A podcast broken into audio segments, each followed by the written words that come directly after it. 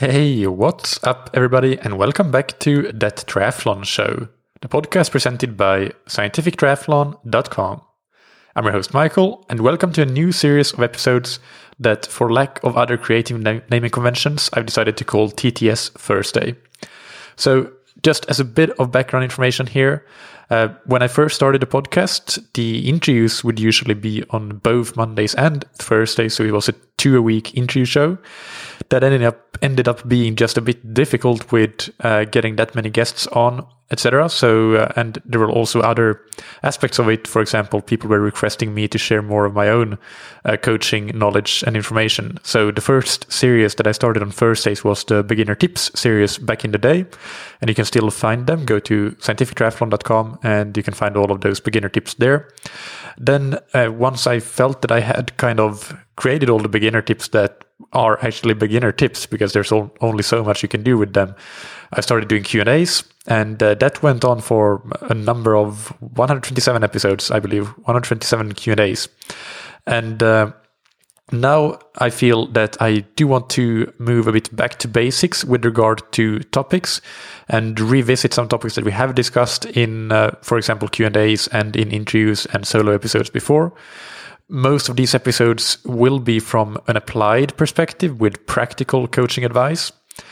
So every now and then I might do more of a deep dive into science, but I view those kinds of episodes kind of like the high-intensity interval training of a training program. It can be really useful in a small dose, but do a bit more and you don't necessarily get any additional benefits, and do even more and you start to see negative side effects. And in this case, doing too much of those scientific deep dives might be just leading to more confusion rather than more clarity and information among the listeners.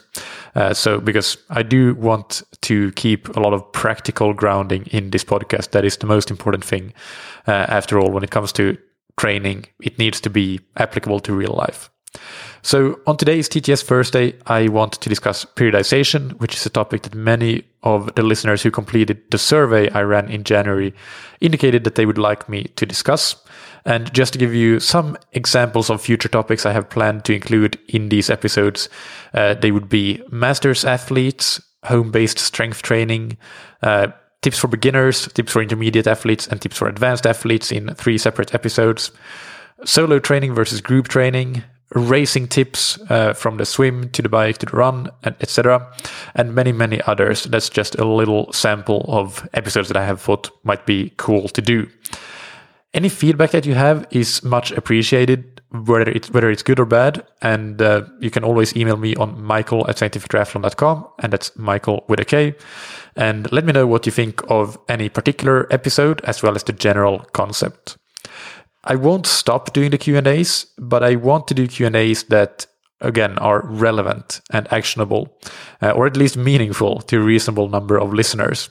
So basically, if I'm going to do a Q&A that most regular listeners aren't really interested in, I don't think that's the best use of time, or for that matter, use of this podcast as a platform. I want most or a lot of listeners to be interested in a topic for it to be an episode worth doing.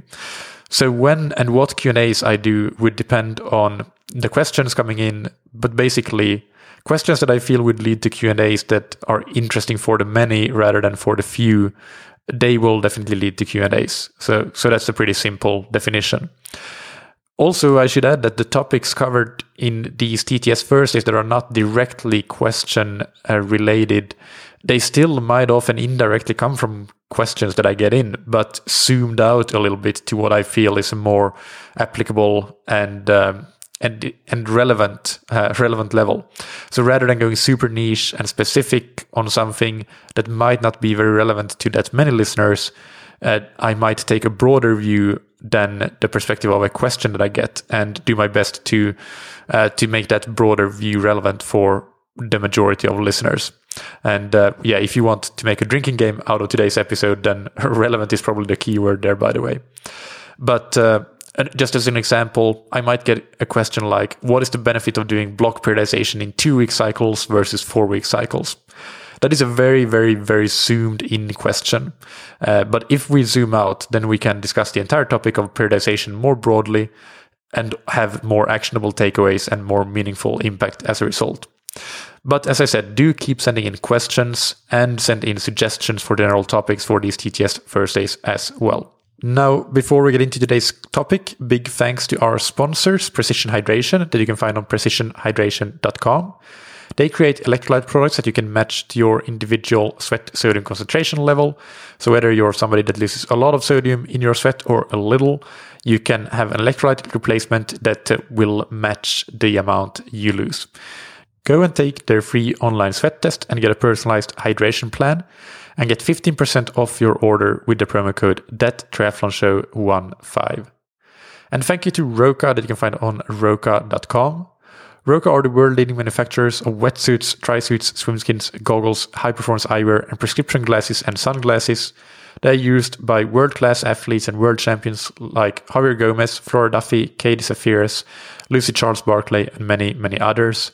Roka's wetsuits are the origin of the company, with the company being started as a mission to create the world's fastest wetsuit. And today their flagship model is the Maverick X2, which has so many cool features that I can't really list them all. I want to get to today's topic as well, but check it out. It's an amazing wetsuit that I highly recommend to anybody. I've said it before, it kind of feels like you get into a spaceship when you the first time you try it and get in the water with it and swim with it. It's so fast. You can get 20% off your order with the promo code that you can get on roka.com/TTS. And final little piece of house cleaning before we get to today's topic. I'd like to ask that if you are enjoying the podcast, please rate and review on whatever podcast platform you're listening on. iTunes or Apple Podcasts are the best because that's where most people listen and find their podcast. But wherever you do, it helps other listeners find the podcast and helps keep it sustainable and keep it going for the long term. So thank you so much for that. Now, today's topic, periodization. Let's start by defining periodization. So if we look at the literature, for example, a great paper by John Keighley is Periodization Paradigms in the 21st Century, Evidence-Led or Tradition-Driven? He writes that periodization is predetermined sequential chains of specifically focused training blocks. So as an example here, we can take the traditional linear periodization model, which goes from high to low volume and from low to high intensity as you get from farther out from the race to closer to the race. However, this day we have a lot of somewhat bastardized definitions or usage of terminology, and basically we can hear the word periodization thrown around when it doesn't necessarily refer to a model but to just a structured training plan, which is not the same. Because if you, for example, I am a coach, I do training plans for my athletes, but none of them are the same. So I'm not necessarily using a periodization model. I'm creating structured training plans for the athletes that are all different. But if the fundamentals behind them, if one athlete is doing more high intensity now that we are in March, and one is doing more high volume, and there's no one periodization model that I'm using, then I cannot really say that they are periodized. It's not that it's a negative that they're not periodized, and we will get to more of that as we get through this episode. But basically the difference between structured training and periodization is that a structured training plan will have emphasis on different things in various phases of the training, yes. But in contrast to periodization, it does not imply that this shift of emphasis is done because we can forecast or predict the adaptations to these various phases of training. And that's kind of what periodization is getting at. It assumes that there are kind of established timeframes for gaining or losing specific adaptations, and that various attributes are best developed in certain orders, for example, doing endurance work before speed work or whatever. And that we can, for these reasons, come up with generalizable models of training. Again, coming back to that terminology of sequential blocks of focused training that John Keighley used. And that these models will somewhat universally work better than other models. Historical background, I'm not going to talk long about this, but basically this stems from Hans Selye's work in the 1930s on stress and the general adaptation syndrome. And his original work was in rodents. And basically what he found and proposed was that all biological challenges were then the response to them was very predictable, no matter what the biological challenge was, whether it was starvation or dehydration or physical abuse. I don't know exactly what he did in his projects, but no matter what he did, there were some very typical responses in his rodents. The first applications in sports periodization started in the 50s and 60s, but then, and it continued through the 20th century, the second half of the 20th century, and there were models laid out. Even though later on in the 20th century, it was increasingly shown that stress responses are really not generalized in the way that Selye proposed or predictable, but very individualized and context specific. But that being said, those models of periodizations that were developed based on the stress response model were already there, and they inherently contain similar flaws to that initial stress response model, with assumptions about predictability and generality, where the reality is that training adaptation is unpredictable, individual, and context specific. So let's move into some terminology and frameworks about specific periodization models and discuss them. So just so that you know what these different models mean, and then after that we will discuss whether periodization is important, whether it's good, whether it really matters, and after that we will go to my advice and recommendations for creating your own framework and explaining as well my framework that I use. But first, we have quite many different models of periodizations in existence today. And that actually tells its own story, that there isn't so much predictability in training response that any one model has been shown definitively to be better than the others. But we have models like traditional linear periodization that I already described, more volume and less intensity first, and then gradually increasing intensity and decreasing volume. Then we have reverse linear periodization, that is the exact reverse of that, obviously. Then we have non-linear periodization, that is basically frequent alterations, which can be daily alterations or weekly alterations in intensity and volume. This can also be known under the terms, for example, weekly undulating periodization or daily undulating periodization. And finally, we also have block periodization, which, as the name implies, you split your training phases into blocks where you focus specifically on one particular aspect, really. And the current use of block periodization is a lot wider than the original kind of proposal of what block periodization is by Isurin. But that's something that is beyond the scope of today's episode. It doesn't really matter. I don't think that there's anything wrong with how we use block periodization today, really. But it's just to note that it's different when people talk about block periodization than what Isurin talked about, at least to some extent. Then a few terms that we should cover as well that are relevant for periodization include general preparation, specific preparation, and the competition phase. These are the three main phases that are often used in periodization terminology. You can also add pre-competitive phase between the specific preparation phase and the competition phase. And the general preparation, specific preparation, and pre-competitive phase will all be part of under the grander umbrella of the preparatory phase.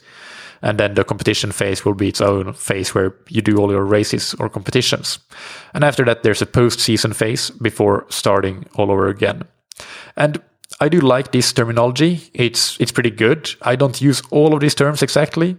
I mainly use general preparation and specific preparation and the competitive phase or competition period. So I like those terms. They're very clear. Because the thing is that even if we don't necessarily believe that there are specific models of periodization that are generally better than others, as I said, we still use training phases and we shift emphasis and so on, and we need to communicate about that with our athletes. And these terms make for really easy and good communication. So that's something that I like about them. So it doesn't matter if you're doing reverse or traditional linear periodization, for example, you can still kind of use these terms in the same way. But then a lot of listeners probably use slightly different terms when it comes to discussing periodization. So you might be using terms like base, build, peak, and race. And as far as I know, these were originally from Joe Friel's books, so his Triathlete's Training Bible and Cyclist Training Bible series. And while it is true that what you call the training phase doesn't really matter, it's what you do in the training phase that matters. I'm just a bit cautionary with this base, build, and peak terminology, because I have seen it lead to misconceptions about training based on the terms, such as, for example, some athletes might think that we're only building a base, if you want to call it that, in the base phase. And also, quote-unquote, base training is mutually exclusive with improving performance capacity is another misconception that arises. So the build is where you improve, the base is where you lay the foundations for improving. But actually, that's not at all the way that I think training works. I think you can improve basically throughout, not throughout the year, of course, not indefinitely, but let's say you start training in December, then you can start improving from December. You don't need to wait until March to start improving. Then another misconception that I see is that the build phase means balls to the walls, HDFU training for 8 to 9 weeks. And that's probably the most dangerous misconception of them all. There may be some others, but those are a few that I've seen come up. And for these reasons, and also because it's so simple and so clear with the former set of terms, I do prefer and like to talk about general preparation, specific preparation, competitive phase, and off-season. And the off-season here would be basically the time that you're actually not training, so just the 2 weeks after your last race typically, or something to that effect. For my athletes, it would typically be 2 weeks. Now that we have some terminology cleared up, let's discuss whether periodization really matters. And from a scientific perspective, there is very little science comparing different periodization models or even comparing periodized training to non-periodized training. Most of the science that does exist is in resistance training, so how much we can learn from it as endurance athletes is also arguable. Of course, it is very difficult to make studies that are long enough that they can make fair comparisons between different periodization models at a reasonable timescale. So I understand the scarcity of evidence, but it doesn't it doesn't change the fact that what evidence does exist is quite mixed and inconclusive. So really, in my opinion, we have to answer this question not from a scientific perspective, but, well, we can answer it from a scientific perspective that there is no evidence. But then we need to go to a coaching perspective, because we could still see a benefit of periodization from a coaching perspective, even if it doesn't exist from a scientific perspective. So when we do that, when we go to a coaching perspective, what I really think that we can take as some key take-home messages here, and this is where this episode is starting to get important, and if you want to take notes, maybe this is a good point to take some notes. So training structure matters very much. Training sequencing doesn't matter very much. Maybe a little bit, but not that much. And with training sequencing here, I mean, well, should you do your VO2 max intervals before your tempo work, or your VO2 max focus before tempo focus, or your endurance focus before your threshold focus, whatever it is, doesn't matter. I think I've seen too many different ways work that I think any way is particularly better than another. So that's why I'm saying that I don't think that sequencing matters in that particular context. Then the next point here is that there are individual and very context-dependent differences in how we adapt to training. So on a group level, there isn't any one periodization model that we can say is better. And even if we look at a very stratified subpopulation, like, for example, college-aged males preparing for an Olympic distance triathlon, I don't think that there is a periodization model we can say is better, because there is still going to be enough individual and context-dependent differences within a subpopulation like that. But that being said, the last point here, for a particular individual, it is entirely possible that some periodization models might work well, It doesn't mean they would be the absolute best way to train, but it can be a very good way to train. It could be the best way for all we know. That's, of course, very difficult to say, though. But I believe that this is mainly because a periodization model helps bring both structure and consistency to training for the athlete when implemented well. So, of course, periodization can also lead to inconsistency when not implemented well. But if it's implemented well, then it can lead to structure and consistency. And that is, for that same reason, coaches can have success with using and specializing, if you want to call it that, in a particular periodization model.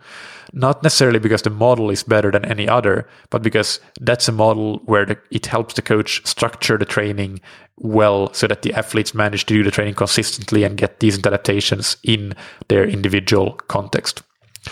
So those would be some key take-home messages for how periodization matters or doesn't matter. I want to give an example here about context and individuality. Take the Lydiard approach to run training from Arthur Lydiard in New Zealand. So basically, very simplistically speaking, he would first have his runners run 100 miles per week of pretty much aerobic endurance running for 6 months.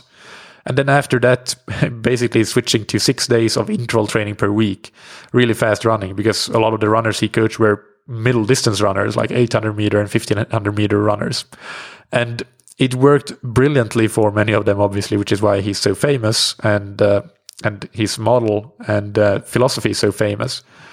But the question is, would that work for somebody who has a job and family, even if we scale it down? Forget 100-mile weeks, but make it whatever is feasible, 50-kilometer weeks. But I'd argue that it probably wouldn't, because when you get to that period of high-intensity training, even though those 6 interval sessions would also be scaled down, that frequent intensity would still, in my opinion, wreck most non-professional athletes in the context of having a job, having a family, and so on. So I think in the context of amateur athletes, distributing intensity more evenly across the year makes more sense, as most amateurs will have stressors external to training pretty much year-round. So we can do a certain amount of training stress, so it's fine to have some intensity, but we can only do so much. But for a professional, yeah, it's possible to maybe not do any intensity for a few months, and then you can do a lot of it later on, because you can focus solely on training. Of course, if you're an amateur and you take a 4-week vacation and you don't have a family, so you decide to take those 4 weeks to just focus on training, then that could work for you. But that is a very special context. On the other hand, a reverse periodization model might work well for amateurs because volume is lower in the winter when it is dark and cold, and you might be stuck on your indoor trainer, even a treadmill. So training less but with a bit more intensity works well from a motivation and enjoyment perspective, and that leads to consistency. Then, as you get to spring, you can increase your volume as outdoor training becomes possible again and the weather improves, there are more hours of daylight.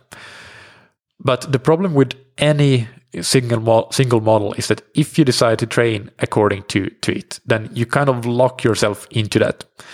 Basically, you lay out a long path ahead of you that you commit to following.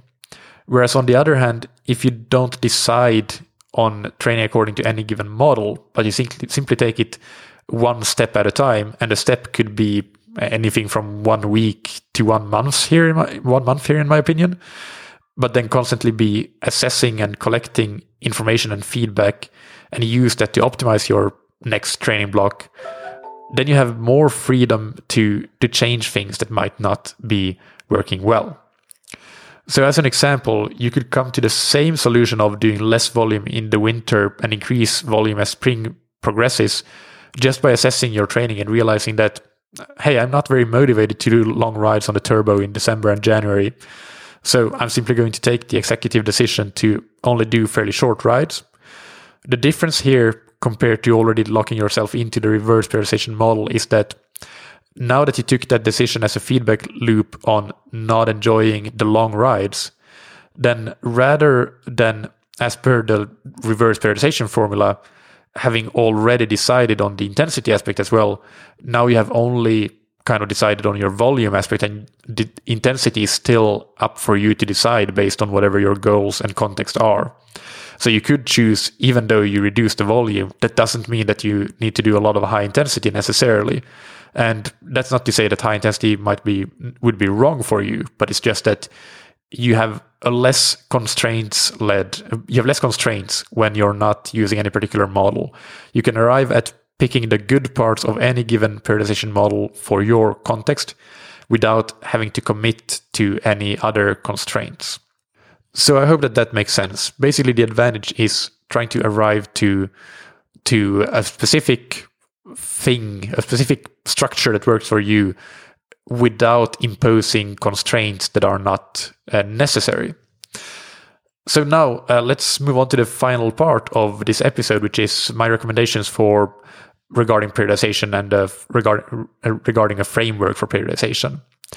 So first of all, I would basically advise you to not think so much at all about periodization, really, at least in terms of the word. We can try to forget about using it as much, and I'm guilty as anybody else of using it. So maybe I'll try to improve with that. But that doesn't mean that you cannot have an idea of what type of training you'll be doing 1 month from now or 6 months from now. You absolutely can. And I have spreadsheets like that for the athletes that I coach. But the important thing to realize is that they are ideas based on assumptions about, first, context, second, adaptation rates, and 3, competition demands. And the key thing is that I don't view this as periodization, but as training structure. So it leaves me very open and flexible to changing them when I see that the context changes, or the adaptation rate is not necessarily what I thought it would be, or maybe they sign up for a different race, so the competition demands might change. Basically, viewing it as a macro structure rather than periodization allows me, if nothing else, psychologically, to be much more flexible with changing things up completely if need be. So instead of looking at a path laid out in front of us, which periodization really is, what we should be looking at is a system with a feedback-informed decision-making machine in it. And we will use this decision-making machine to probably very frequently do small course corrections, similar to an airplane in flight. But depending on the information coming in, we might also sometimes need to make bigger changes to the planned training, like deciding to take the scenic route rather than the highway. So that would be an example of a bigger change. The ingredients that you need in your system are, first, information about your current training status and context. Second, information about your end goal, whether it's a competition goal and competition demands and context. And then third, importantly, a structured training plan for moving in the direction towards the end goal from the current status. And this doesn't mean that you have to have a plan that spans the entire way from now to the race. It could be just you have a plan for the next month or for the next few weeks, and then you adjust accordingly. Or you could have a roughly laid out plan, as I kind of mentioned before, but that you're open to changing because it's not something that you've locked yourself into that one path. And then finally, that feedback loop. So feedback loop based on objective data, subjective data, whether it's you as a self-coach athlete or a relationship with your coach. You need both objective and subjective feedback. So power, heart rate, pace, but also RPE, comments, all those regular things. And based on that, updating the structured plan if necessary, and also based on also updating the information about your current status when, for example, you notice your fitness level changing.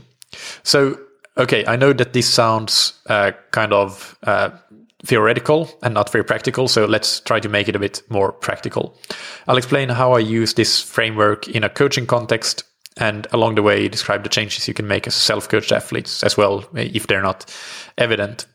But basically, well, the current status and current goals, they're something that is every single workout informs me about the athlete's current status. Of course, we do sometimes benchmark testing, and that gives a very specific idea and or specific knowledge about their current status, and that's great. But you also get that from every single workout, and from what they're saying and feeding back to you after your workouts. Goals, same thing there, based on communication and discussing around season goals and so on, and from updates that, hey, now I'm registered for this new race, so let's put it on the schedule. Then In terms of the plan, so I usually work from an idea, but a vague idea for the plan from the start of the season through the end of the competitive phase. So that's just something that might stay in place for some time, or it might not. The idea is a bit stronger, or it's quite strong for the next 4 weeks. I know pretty well what we're going to be doing. And it's very, very strong for the next 2 weeks, because that's what goes out to the athlete's Training Peaks calendar more often than not. Even though, of course, this changes whenever we get new feedback, like, hey, I needed to work unexpectedly tonight, so I can't do this workout. Should we change anything? And yes, then we change something. But 2 weeks is what goes out on the calendar more often than not. So those 2 weeks I know very strongly. And but for 4 weeks, so the 2 weeks plus 2 weeks after that, also I think it makes sense to have a pretty good idea of what you want to be doing. You don't want to be just looking at such a short horizon as 2 weeks at a time. But over the course of the athlete going through the training, I get information and feedback. So the fairly strong idea I had for the following 2 weeks, they might sometimes change a little. On rare occasions, they might change a lot. But sometimes they change not at all. So I'm gaining information also around how the athlete is adapting to training. And that is also something that I feed into the picture of updating both short and mid and long-term planning constantly, and on it goes. And basically not the constraints, but the objectives of this training and how you plan the training in these periods over these short and mid and long-term perspectives is the goal, to me anyway, is consistent structured training as the main number one priority. For almost any athlete, any time of year, I would want to have some aerobic endurance training in there, but the emphasis varies based on time of season and context. But also, most athletes would always have some bit of intensity in their training. And with intensity here, I mean anything above zone 2 in a 5-zone system. I also usually work with the belief that over the course of a season, you want to rotate through having done some focus on many different intensity ranges. So, for example, you might have one period where you're focusing on a lot of zone 3 work, and one period where you focus a lot on zone 4 work, and another period where you focus a lot on zone 5 work. And even short and sharp, you might call it zone 6 work, so speed work or sprint work. How much to do of each depends on the athlete, of course, and the goal race. But I do tend to want to have some focus on each of those different types of intensities through rotating in throughout the year. That doesn't mean that it's always a typical block periodization where you only do aerobic endurance and zone 3, or only aerobic endurance and zone 5. It might be mixed. That's something that I'm doing just as much as block periodization. They're really depending on the athlete, the goal, and the type of season. One thing that I do find is that it's quite easy to do too much zone 5 work, or VO2 max work, maybe you want to call it, unless you are very clear on the prescription of that work. So, for example, when I prescribe a lot of the zone 5 work I prescribe these days is not kind of the typical VO2 max work that you do 2 or 3 minute intervals, maybe 4 minute intervals, and you really go as hard as you can for a total of, let's say, 20 minutes, for argument's sake, 10 times 2 minutes, 6 times 3 minutes, or whatever it may be. But actually, I prescribe a lot of training days just above threshold, like just slightly above threshold. For example, 10K pace work on the run. If you're a, let's say, sub 40 minute 10K runner, then your 10K pace is slightly above, slightly faster than your threshold. Even if you're a 45 minute 10K runner, probably maybe even a 50 minute, but at least 45 minute, I think you can be fairly safe in that assumption. So basically you can do workouts like 5 by 5 minutes at 10K pace, and that would be a great workout to do, and that I find you can do a lot more rather than the typical on the other end of the spectrum, or the zone 5 spectrum, would be doing 16 times 400 on the track with 60 or 30 seconds recovery and basically best effort, and that high intensity, I think, yes, it is important, and I do include it, but I do minimize it compared to a much larger proportion of the Zone 5 work is more on the lower end of Zone 5.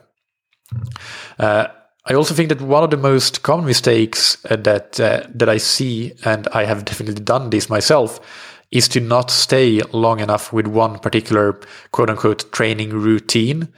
And I use that in terms of, for example, like the weekly structure that you repeat for a few weeks, or maybe some people use a 2-week structure that you repeat a couple of times. I don't think it matters as much if your training routine is, again, a classic block periodized or non-linear. So it doesn't matter if you're all focused on aerobic endurance and, let's say, Zone 3, for example, or you have a lot of aerobic endurance, but then you mix in one Zone 3 workout, one Zone 4 workout, and one Zone 5 workout. Whichever it is, just keep repeating that training routine for more weeks than you maybe think you should, and do that consistently, and make sure that sometimes it's challenging you, but rarely or never bringing you right to the edge. That's something that I think is really critical, because that repetition is, to me, makes a lot of difference, and doing it for a long enough period of time. The paradoxical thing here is that if we do anything for too short a time, we might miss out on adaptations we would have gained with just a couple more weeks of repeating that same routine. But on the other hand, sometimes we do notice that clear increase in fitness or a bump after doing some type of training for a few weeks, and we celebrate. There it is. We got what we're looking for. But now we can move on and look for the next adaptations with a different training method. But this is really where it's even more tricky. This is where you want to see if you can double down on what you're already doing and see if you can get more improvements by keeping at it. Because chances are that you really found the stimulus that works, and keep working at that stimulus, maybe even slightly increase it. So if you're working at a particular intensity as your emphasis, you can maybe slightly increase the time in zone. Or if you're working with endurance as your emphasis, then try to slightly increase the duration of your long workouts. Keep it safe, of course, but keep the basic structure of that routine and see if you can get even more improvements after you see those first improvements. And don't just feel that, okay, I used that card and now I need to move on to another one. One more thing that I want to say is that it's quite common to see progressive overload as a key part in your structured training. But what I see that a lot of athletes do is that they use progressive overload at a time scale that is not relevant for the context of most endurance athletes. And this is a topic where I know that there will be a lot of coaches that will disagree with me, and that's completely fine. But I think that progressive overload is completely irrelevant on a weekly timescale. It's not even that great on a monthly timescale. It is great on a yearly timescale. It is phenomenal on a yearly timescale, and it is great on a quarterly timescale, for example. So what I mean by this is that you don't want to be every single week necessarily increasing the intensity or the time at intensity of your workouts, or for that matter, increasing your volume every single week. I think, in my model anyway, what I do is typically keeping a very constant volume and keeping fairly constant key workouts, maybe rotating them a little bit for entertainment purposes, if nothing else, but not really changing the challenge, the stimulus that is imposed by that training week. But if we look at, if you have a key race at the end of June, then yes, your second quarter of the year will definitely be more challenging, or be of a higher training load, I should say, than the first quarter of the year, even though you will also be fitter at that time. So it might not feel that much more challenging. But basically, I think that week 2 of the year shouldn't be any higher load than week 1, or week 10 of the year shouldn't necessarily be any higher load than week 7.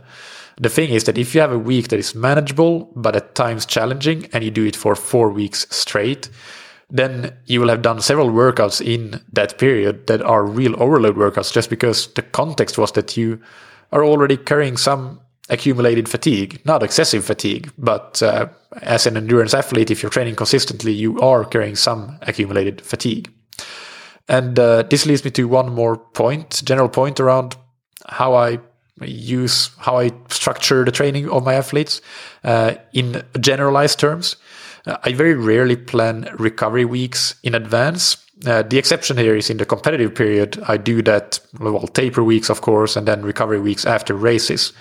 But in the sort of non-competitive phase of training, it's quite rare. I do add in recovery blocks of 2 to 3 consecutive very easy days every now and then. One of them, those days might or might not be a complete rest day. But for the most part, the weekly load is quite similar week to week. And I think for amateurs with a limited time budget in particular, this is a more effective way of getting the most bang for a training buck than having, let's say, 3 weeks on and 1 week that is a recovery week with a big reduction in training load. But with recovery, I'll definitely say that it is very individual, and you first of all need to find what works for you. So don't take this as gospel. It's not. Nothing is.